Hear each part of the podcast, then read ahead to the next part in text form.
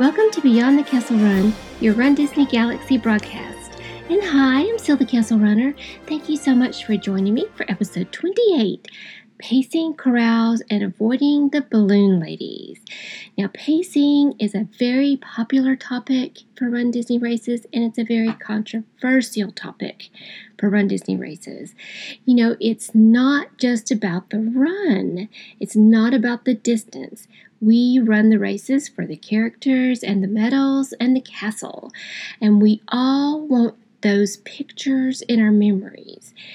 However, many people have been disappointed in the last few years at being swept from the race course and not obtaining everything that they dreamed a Run Disney race could be. And it is very disappointing to spend all that money and effort and just not be able to finish. So, I'm here to help you understand the whole process better and to help you be able to finish and to have the fun. So, I always like to start with the basics. So, let's start with pacing. What is it? Well, technically, it is simply the number of minutes it takes to run divided by the number of minutes of by the number of miles. So, for example, if you're running a 5K, which is 3.1 miles, and you're doing that in 35 minutes, then your pace would be 11 minutes and 15 seconds. So it's just simple math, but it's hard to achieve the pace that you want sometimes, right?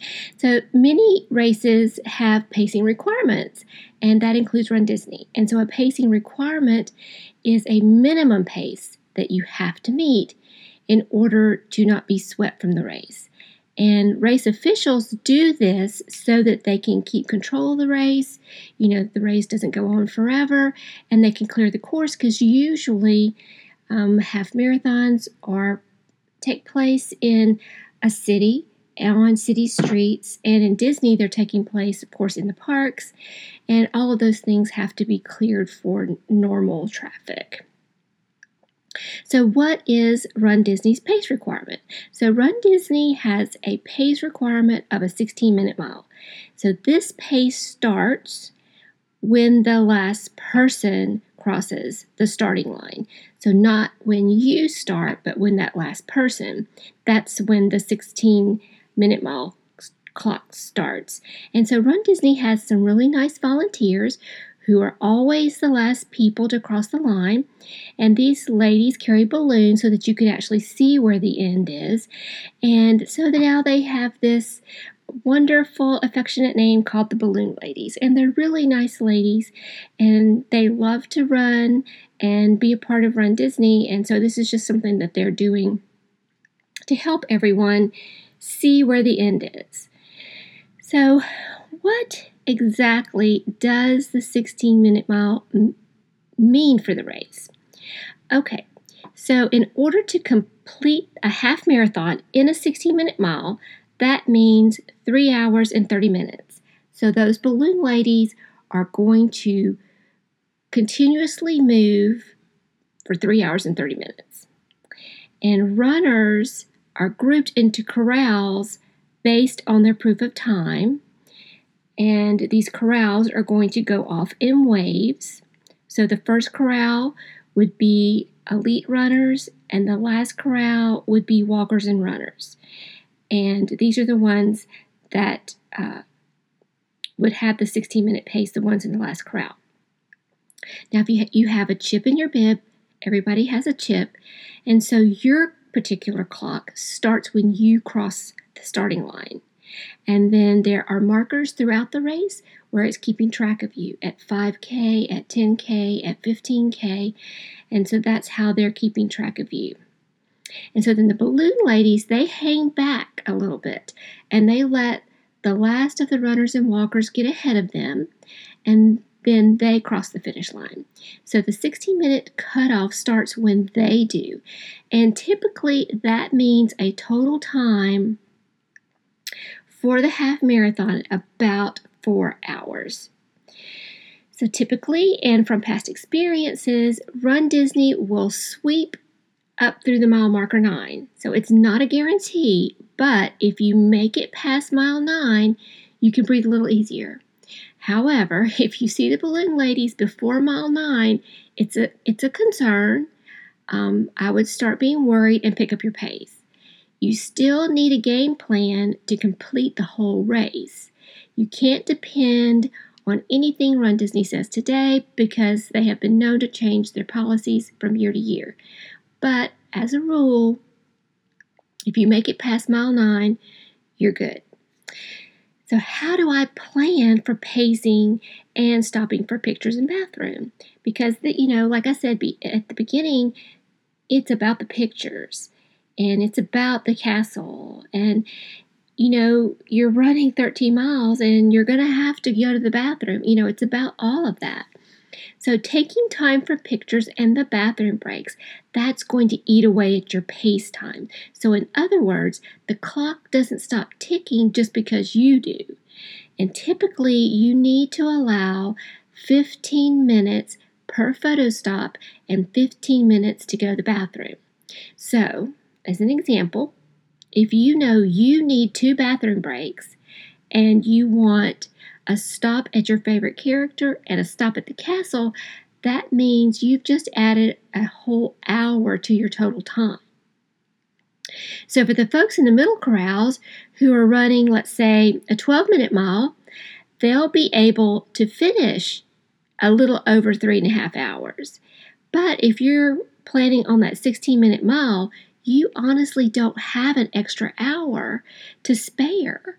You need to plan your race accordingly and make one photo stop or one bathroom break you or you just need to to plan for that because generally if the race starts at 5:30 you need to be past your 6 mile mark by 7:30 in order to you know to keep in that 4 hour time frame.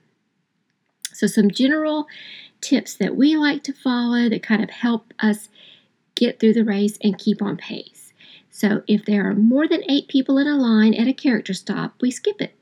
And the way we figure that is if it takes two minutes per picture, that's a 16 minute wait. So if there's eight people ahead of me, I'm not doing it. We take selfies as much as possible. We take them at the mile markers, we take them at the castle, we take them at our favorite landmarks, and we sneak selfies. So if there's a character that I really want, and there are, you know, the 10, 15 people in line, I can sneak a selfie with the character in the background.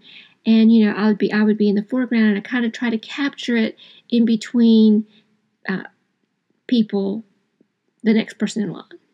So you can do that. And we train to run. So we look at the course, we study it, and we break it into sections. And we train to run non-stop per section. For example, our uh, sections for the princess is six miles. We break it into two six mile sections because six miles will get us to the castle. And that's where we want a picture in front of the castle. So we train to, to, to run that. And for the dark side, the uh, this year our mark was four miles. That got us to the animal kingdom, and we wanted a photo opportunity there. So you want to run as much as possible up front so that you have time to walk later if you need to.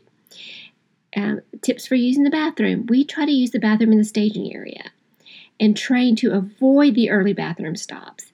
It's quicker to use the bathrooms in the parks and later on in the course, and you know, people kind of crowd around there in the mornings and those first couple of miles because you're everybody's nervous and you know they just drink a bunch of water or they drink coffee and you just have that urge to go.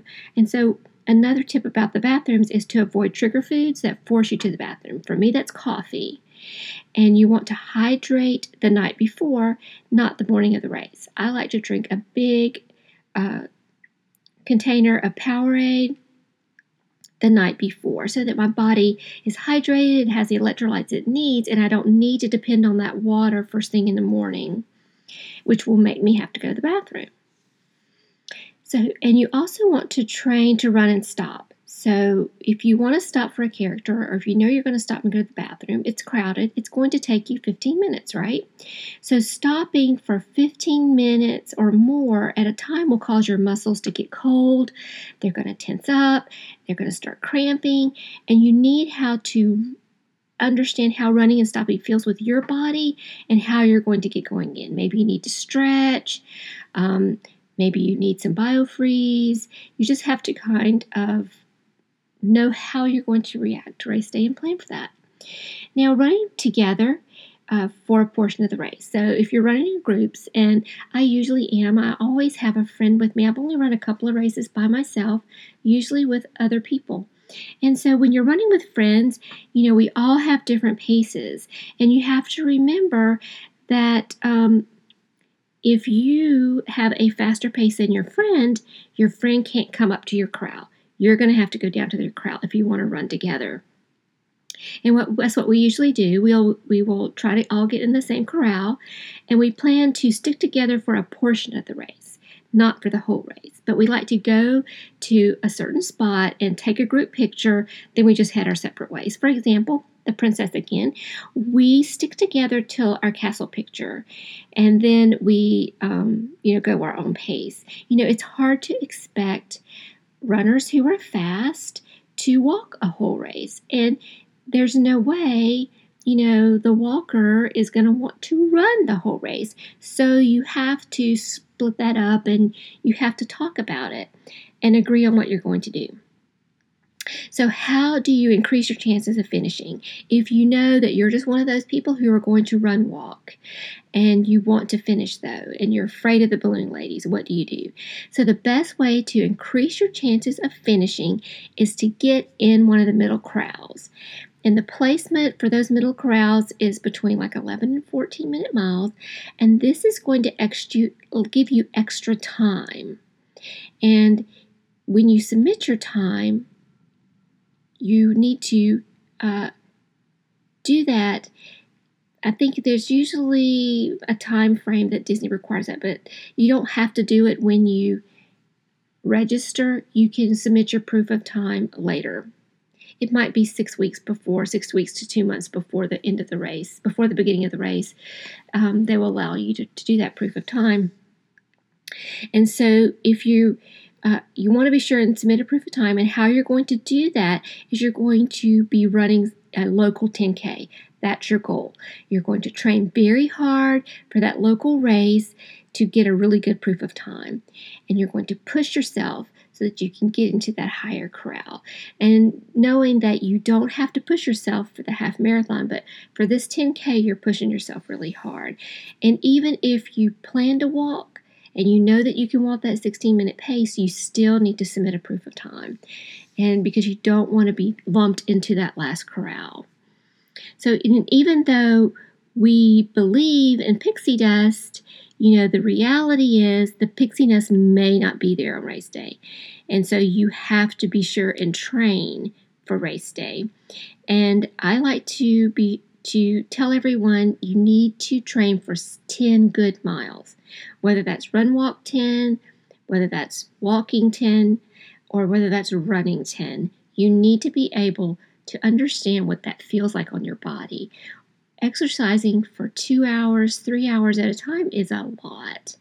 And I know people come to these races extremely unprepared and they think, oh, I've run three miles, I can do this. You know, I walk on Sundays, we walk for several miles. I can do this. You really can, but it's going to be extremely hard. You need to get those 10 miles in to be your best. That's another way to make sure that you're going to finish. And one, one more way to make sure that you're going to finish is to plan the race course. Do you really need to see some characters? Is that something that is your goal? Do you really need to go to the bathroom? Are you one of the? And I have a friend who has to go to the bathroom like every three miles. So if that's what you have to do, then you're going to have to map that out. Look at the map, know where your bathrooms are, know where the characters are going to be, and allow for that extra time. You know, it may be that you're not on pace. So you're going to have to speed it up. You can't take as long as you want. You may have to settle for a selfie and not wait for the PhotoPass person. You know, at the bottom line is we want to finish the race. We want to earn that medal. We want to wear the medal in the parks after the race, and we want the I did it shirt, and we want to say that we have fun. And you know, it's creating a balance between doing all the things that Run Disney requires you to do, keeping that pace, and having fun and doing the things that you want to do. So that's why planning is so important because you want to create those memories of a lifetime. You don't want to be swept. And uh, you know that's what I want you to do is I want to be here to help you to uh, achieve those memories. And preparation and planning is the key to everything. And you have to train and plan your race to get the pace that you need, the crowd that you need, and avoid those balloon ladies.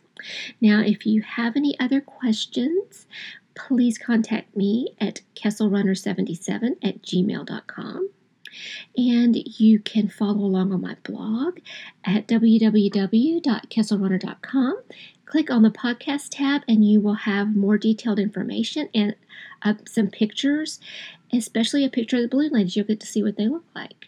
So be sure and check out my blog for that. And you'll notice that all of the information from the other podcasts are there, and I would love to uh, see you and your friends here next week. So be sure to invite them and share. If you enjoy this podcast, share it with others because I enjoy you being here and me sharing my Run Disney experiences with you.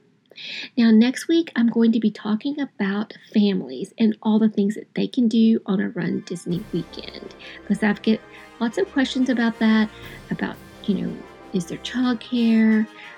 What do my family do? What do they do during the race? Where can they see me? Where do they? Where do we meet after the race? So there's a lot of things that go into bringing your family with you, and we're going to talk about all of that next week. So that is all from my Run Disney Galaxy this week. May the force be with you.